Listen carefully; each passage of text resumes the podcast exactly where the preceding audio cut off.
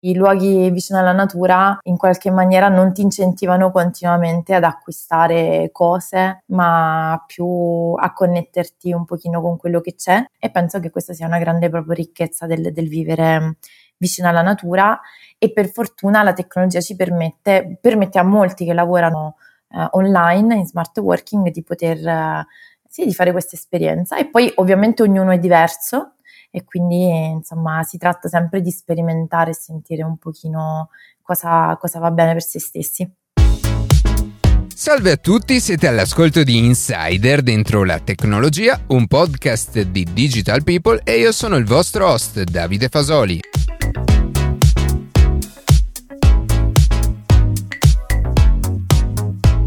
In quest'ultima puntata prima della pausa estiva parleremo di cosa significa essere city quitter e nomadi digitali, un fenomeno che grazie alla tecnologia sta cambiando il modo di lavorare di migliaia di persone. Dalla prossima settimana, quindi durante il mese di agosto, pubblicheremo alcuni brevi approfondimenti. Prima di passare alle notizie che più ci hanno colpito questa settimana, vi ricordo che potete seguirci su Instagram a chiocciola dentro la tecnologia, iscrivervi alla newsletter e ascoltare un nuovo episodio episodi ogni sabato mattina su Spotify, Apple Podcast, Google Podcast oppure direttamente sul nostro sito.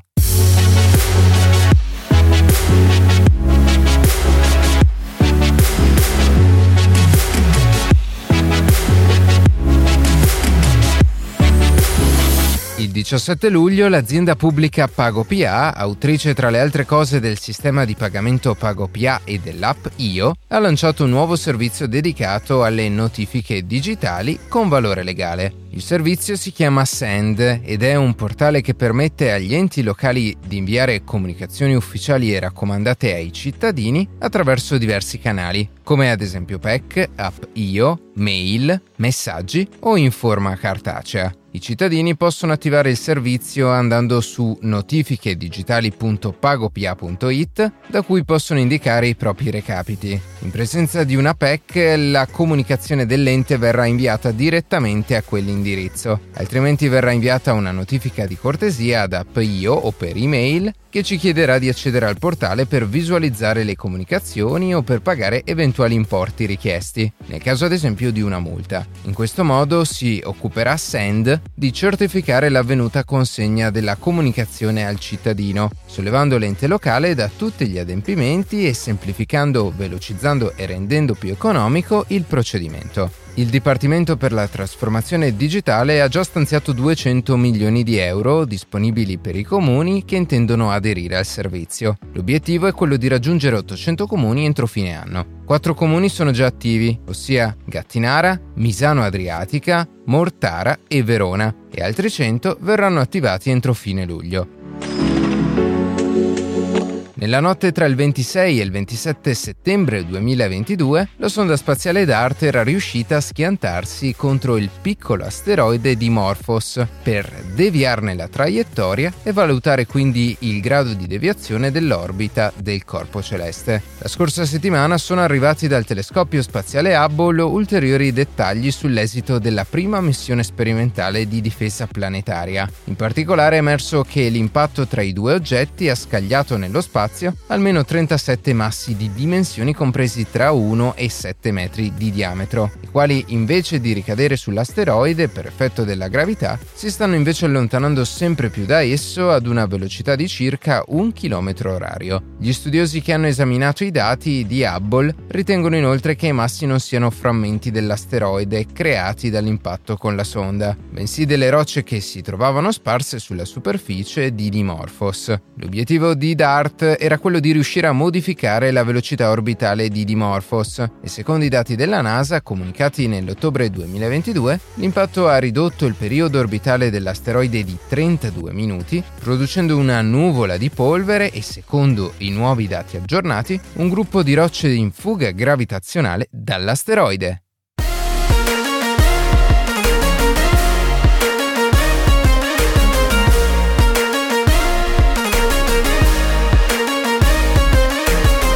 Negli ultimi anni un fenomeno sociale interessante ha iniziato a prendere piede in tutto il mondo, l'emergere dei city quitter e dei nomadi digitali. Queste due tendenze, che evidenziano una maggior flessibilità nel lavoro e nelle scelte di vita, sono strettamente correlate e sono alimentate dalla crescente digitalizzazione e dalla possibilità di lavorare da remoto. Per raccontarci un'esperienza diretta, i vantaggi ed eventualmente gli svantaggi di un approccio all'ambito lavorativo di questo tipo, è con noi Roberta Russo, consulente di digital marketing. Benvenuta Roberta. Grazie, grazie per l'invito. Per dare un minimo di contesto, ehm, raccontaci di che cosa ti occupi. Sì, allora io mi occupo di digital marketing, come hai detto, e anche sempre di più di digitalizzazione dei processi di lavoro nelle aziende, quindi aiuto le aziende a ottimizzare i loro processi eh, per lavorare meglio in maniera più sostenibile, in maniera più flessibile grazie alla tecnologia. Oggi però, eh, come dicevo, siamo qui per parlare di una scelta lavorativa e, e di vita che, che, hai fatto che in qualche modo è stata abilitata dalle nuove tecnologie.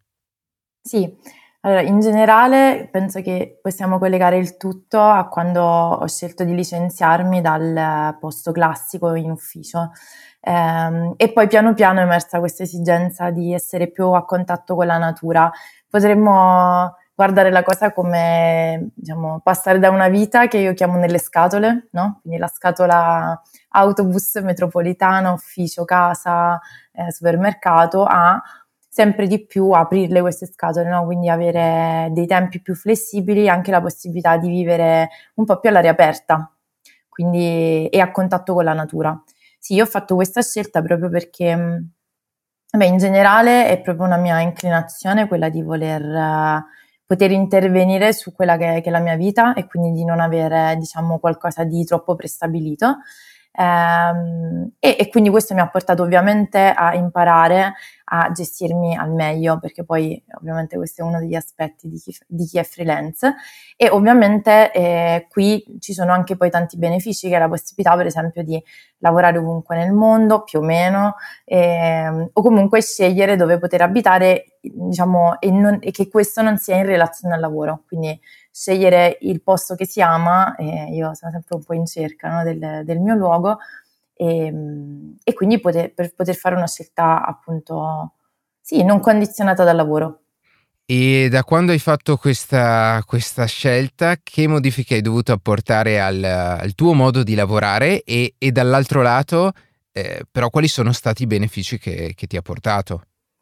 Ma in realtà, eh, per quanto mi riguarda, io, mh, per esempio, tutto il lato tecnologico, digitale, per me non è mai stato un problema perché già lavoravo in questo, in questo settore, per cui diciamo che il dover usare nuovi software per magari il project management eh, o cose di questo tipo non sono mai stati un grosso problema. Ehm, in realtà le cose sono migliorate in meglio perché mh, appunto ho la possibilità di eh, lavorare più focalizzata senza pensare a quante ore lavoro eh, e quindi potermi gestire il tempo in base anche ai miei desideri, insomma, in base a quello che, che voglio sperimentare nella vita. Mm.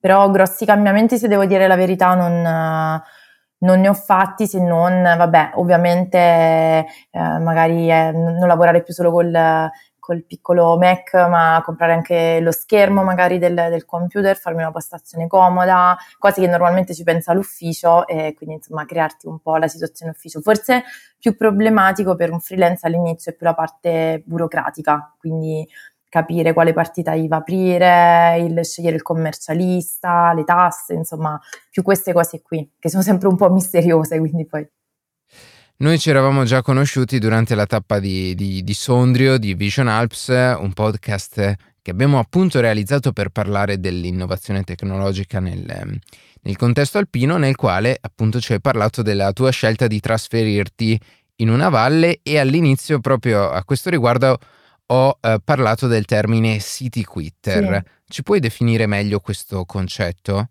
Allora, diciamo che è un termine che mi è stato dato, io non, non ne conoscevo neanche l'esistenza, ma di fatto ho fatto una scelta del genere, ovvero vuol dire scegliere che la propria base non è in città. A me piace andare in città, ma mh, per un paio di giorni o qui più o meno vicino a Torino, a volte vado, vado, a Torino, mi fa molto piacere, vado in giro in bici, insomma, eh, posso andare ai musei, posso, magari tutte quelle, quelle, cose che non trovo ovviamente in natura, quindi tutto ciò che ha a che fare con la cultura o i concerti o il teatro, insomma il cinema io lo trovo ovviamente in città, però ehm, la scelta è ehm, legata al fatto di voler prendere dalla città solo il buono, perché comunque la città eh, comunque ha un io la chiamo vibrazione, ok, di energia un po' più pesante, no? Perché sono tutti molto, diciamo, nel, nel, nel produrre, nel, nel, correre, nell'acquistare, nel comprare. Io ho scelto un luogo che per alcuni potrebbe essere noioso, per alcuni potrebbe essere magari non sostenibile, perché poi chiaramente quando spegni i rumori della città ti senti molto di più tu, quindi a volte non è sempre semplice avere a che fare con la propria interiorità però per me è stato un processo diciamo naturale, io a un certo punto ho sentito che per me era troppo, cioè troppo che non mi serviva, troppo rumore, troppe cose, proprio materiali, troppe insegne, io faccio marketing, quindi è interessante, ehm, troppa pubblicità. E anche sì, troppo stress nelle persone, no? che magari non hanno magari veramente dei problemi reali grandi, però diciamo per come si muove la città spesso vengono, finiscono in una sofferenza un po' costante, no? che poi lo chiamiamo stress, però che secondo me ha più a che fare con il non avere la possibilità di sentire ciò di cui si ha bisogno e entrare un pochino in contatto con le cose semplici come il proprio respiro, con un cibo magari un pochino più salutare, col fare le cose semplici come una camminata. Io da un po' di tempo ho cominciato anche ad arrampicare, quindi nuove, nuove passioni.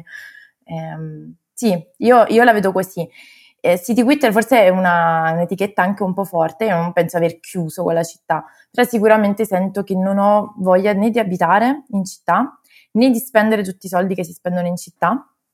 Ehm, ma insomma, piuttosto vivere una vita più semplice. Sì, e nemmeno dedicare più tempo del necessario alla porzione lavorativa della giornata dove sì. eh, magari in una città eh, devo passare un paio d'ore al giorno nel tragitto casa-lavoro e viceversa. Ecco, sì, sì, sì. Infatti, ieri io ho lavorato, a un certo punto avevo finito, sono andata a fare il bagno al fiume così, cioè nel senso in maniera molto semplice, senza, senza grosse organizzazioni, senza, anche inizia a esserci anche per me un uh, riuscire a fare le cose senza per, for- per forza dover avere compagnia, poi ce l'ho compagnia, però anche farle da sole, prendere e sentire anche un po' distinto di prendere e andare a fare una passeggiata, di andare vicino a un torrente, insomma, è un, è un po' questo secondo me. Però um, un altro fenomeno di cui si è parlato non è solo quello di, eh, di scappare dalle, dalle, città per rifugiarsi in luoghi più, sicuramente più tranquilli, ma anche quello dei nomadi digitali, cioè coloro che continuano la loro attività lavorativa normale, però lo fanno in luoghi del mondo sempre diversi e a volte anche, anche remoti.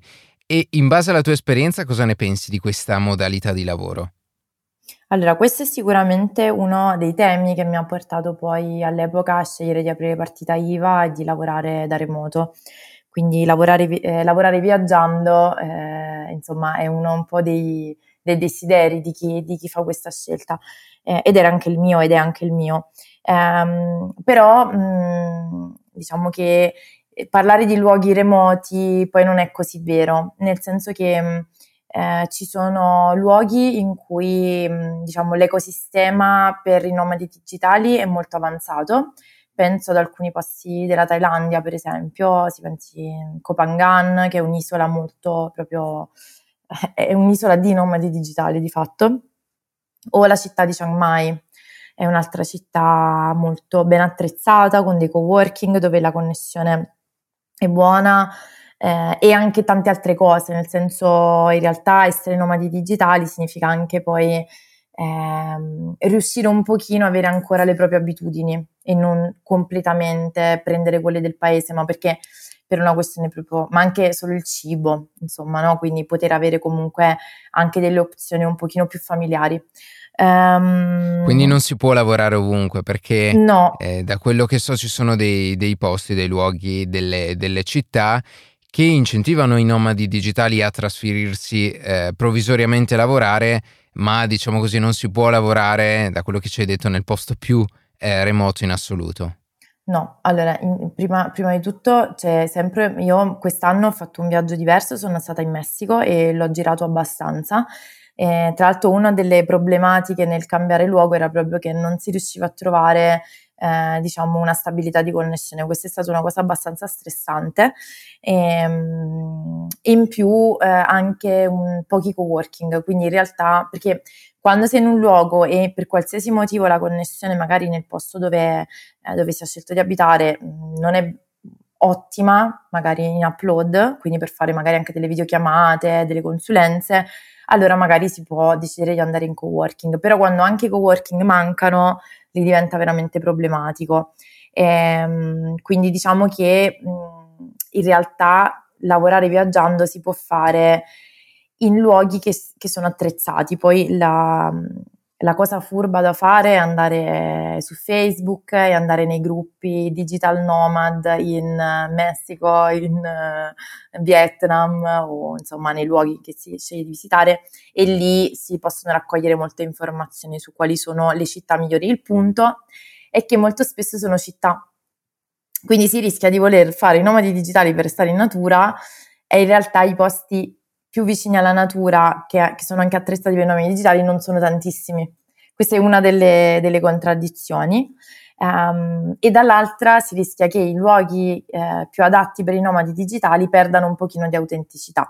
Quindi in realtà la cosa migliore sarebbe quella di trovare eh, diciamo, dei paesi che sono molto interessanti anche culturalmente e più che altro gestirsi le giornate, cioè dire io quattro giorni magari a settimana sono nel, nel, nel luogo che ha tutto, tutto, ciò che mi serve per lavorare, gli altri tre, anche se non riesco a connettermi, non fa niente, però magari vado a visitare qualche, qualche posto un pochino meno battuto, un pochino meno tecnologico e più autentico.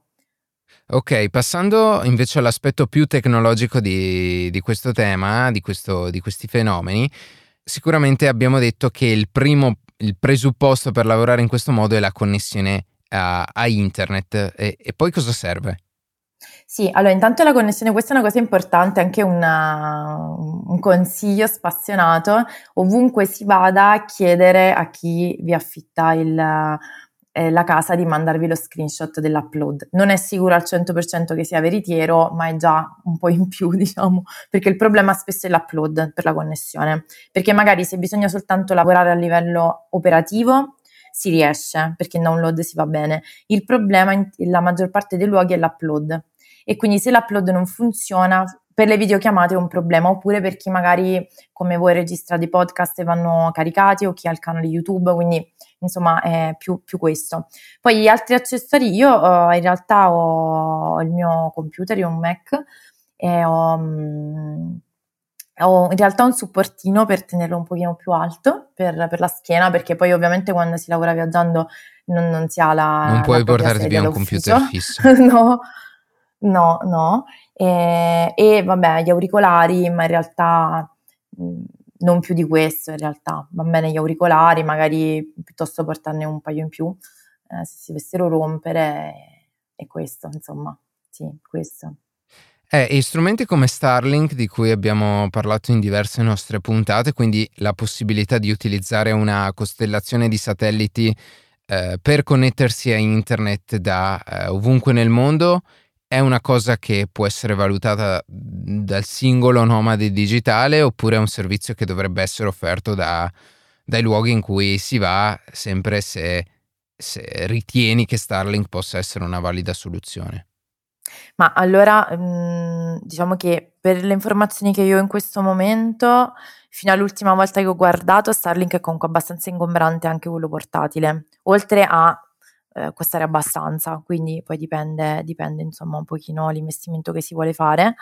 Ehm, però mh, in alcuni luoghi ce l'hanno, per esempio io quest'anno ero in Messico a Masunte, ogni, la connessione c'era solo con Starlink, cioè non c'erano proprio altre connessioni, anzi molte volte non prendeva neanche il telefono mai da nessuna parte, l'unica era attaccarsi ai vari bar che avevano Starlink, tutti i bar locali avevano Starlink però mm, non è ancora, secondo me non è ancora uh, al punto giusto. Cioè, se dovessero sviluppare qualcosa di più portatile, allora si può avere molto senso potersi portare il proprio router Starlink eh, funzionante, wow, sarebbe sì, perché a quel punto non devi più porti il problema di, di quale connessione c'è all'arrivo, perché tanto eh, te la porti tu e, e, in qualsiasi mm, posto vai potenzialmente puoi collegarti a internet ad alta velocità. Più o meno perché dipende sempre dalla copertura dei satelliti, perché avevo provato nel, nella scorsa valle in cui ho abitato e ho provato a usare Starlink, ma poi l'ho rimandato indietro perché non, non c'era copertura con i satelliti, c'erano le montagne che coprivano e quindi non arrivava comunque il segnale. Quindi secondo me per il futuro sicuramente poi sarà la soluzione, ma forse non è ancora così. Cioè non, non, non, da, non posso dire che sicur- sicuramente si riesce adesso oggi a, a, fare funzionare, oltre al fatto che insomma è ancora un po' ingombrante come, come macchinario. Per chi viaggia a zaino in spalla, insomma, è un po', è un po complesso. Mm.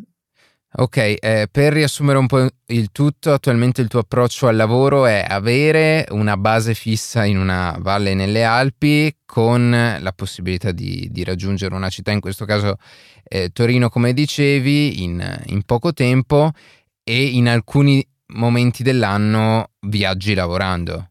Sì, più che altro d'inverno, sì, quando magari qui già si può stare un pochino meno all'aria aperta perché è veramente troppo freddo. Ehm, un paio di mesi, sì, due o tre mesi, sì, andare fuori. Più o meno questo è un po' quello che ho fatto negli ultimi due anni e credo che un pochino continuerò a fare così. Mm. Un altro aspetto che, a, a, cui hai fatto riferimento è quello del, dei co-working, degli spazi di lavoro condivisi che di fatto hanno anche il ruolo di accogliere i, i siti quitter e i nomadi digitali. Sì, assolutamente, perché mh, sapere di avere il coworking nel luogo in cui si va significa essere certi di poter lavorare, perché di solito chi eh, mette su un coworking fa in modo che ci sia una connessione veloce, molto veloce, eh, e quindi per qualsiasi problema io posso sempre andare a lavorare al coworking, oltre al fatto che chiaramente il coworking è anche un luogo di aggregazione, di networking, quindi anche un luogo per socializzare, che quando si va in giro per il mondo, insomma, magari si, si viaggia da soli o in coppia, eh, è comunque utile e interessante, no? Poi poter socializzare. Mm. Sì, che, che forse eh, socializzare con i propri colleghi è uno degli aspetti che che si perde abbandonando il lavoro in presenza in ufficio e eh, appunto questi spazi di coworking po- potrebbero, possono sopperire a questa mancanza. Sì, sì, assolutamente, perché a volte comunque stan- eh, arriva un po' di stanchezza lavorare sempre da soli e avere diciamo, delle interazioni durante il lavoro solo digitali, assolutamente, quindi nessuno vuole diciamo, osannare il lavoro da remoto sotto aspetti, anzi alcuni sono magari critici e i coworking sì, sono, sono un, un buon, una buona occasione per, per, conoscere altre persone e anche scoprire magari luoghi attorno, e condividere esperienze e magari a volte trovare anche dei colleghi con cui iniziare dei progetti. Ok, e, e, ti immagini di poter lavorare in questo modo all'infinito o vorresti a un certo punto tornare eh, a una modalità di lavoro eh, tradizionale? Ok, vabbè, ovviamente io non so cosa vorrò nei prossimi anni. Sicuramente, eh, diciamo, lavorare in questo modo, eh, che è anche un modo, secondo me, anche più produttivo, è anche un modo più produttivo perché è un modo eh, diciamo che porta molto al focus nel fare le cose che servono e non perdere tempo. Ehm, apre anche altri spazi. Io immagino un, un desiderio che ho è quello di iniziare anche qualche attività offline eh, nella valle in cui, in cui abito. Sì. E magari a me piacerebbe, per esempio, mettere su um, un co-working o comunque um, un luogo di aggregazione in montagna dove, dove abito. E, è, è una delle attività che mi piacerebbe, però secondo me il punto è che lavorare in questo modo apre lo spazio, dà più possibilità perché la flessibilità de, degli orari, dei tempi, del modo di lavorare permette di avere più spazio sicuramente.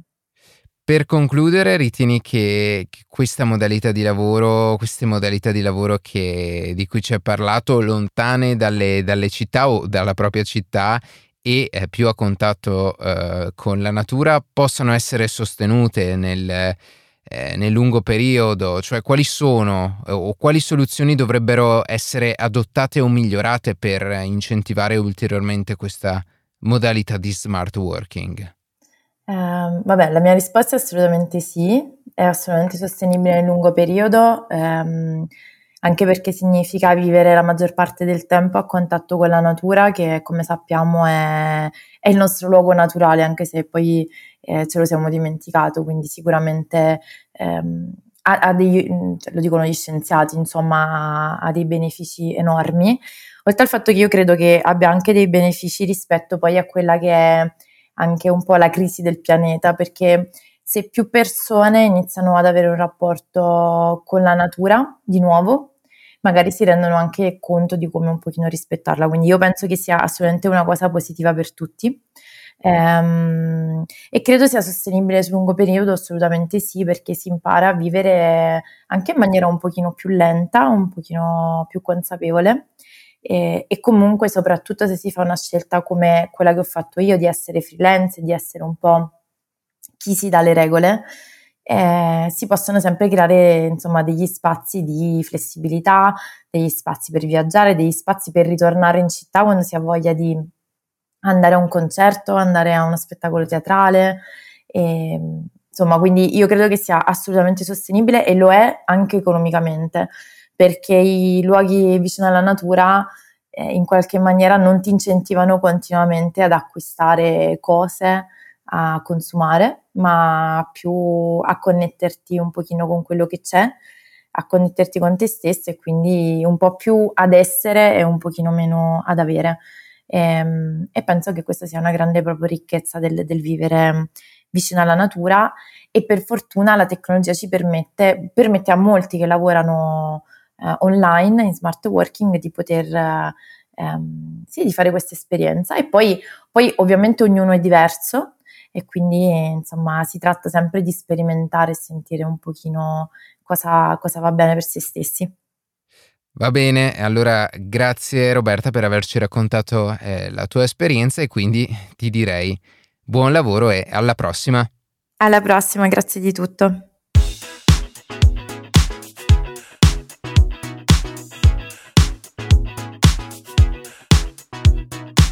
E così si conclude questa puntata di Insider dentro la tecnologia. Io ringrazio come sempre la redazione e in special modo Matteo Gallo e Luca Martinelli che ogni sabato mattina ci permettono di pubblicare un nuovo episodio. Per qualsiasi tipo di domanda o suggerimento scriveteci a redazione chioccioladentrolatecnologia.it, seguiteci su Instagram a chioccioladentrolatecnologia dove durante la settimana pubblichiamo notizie e approfondimenti. Qualsiasi caso nella descrizione della puntata troverete troverete tutti i nostri social. Se trovate interessante il podcast condividetelo che per noi è un ottimo modo per crescere e non dimenticate di farci pubblicità. Noi ci sentiamo la settimana prossima.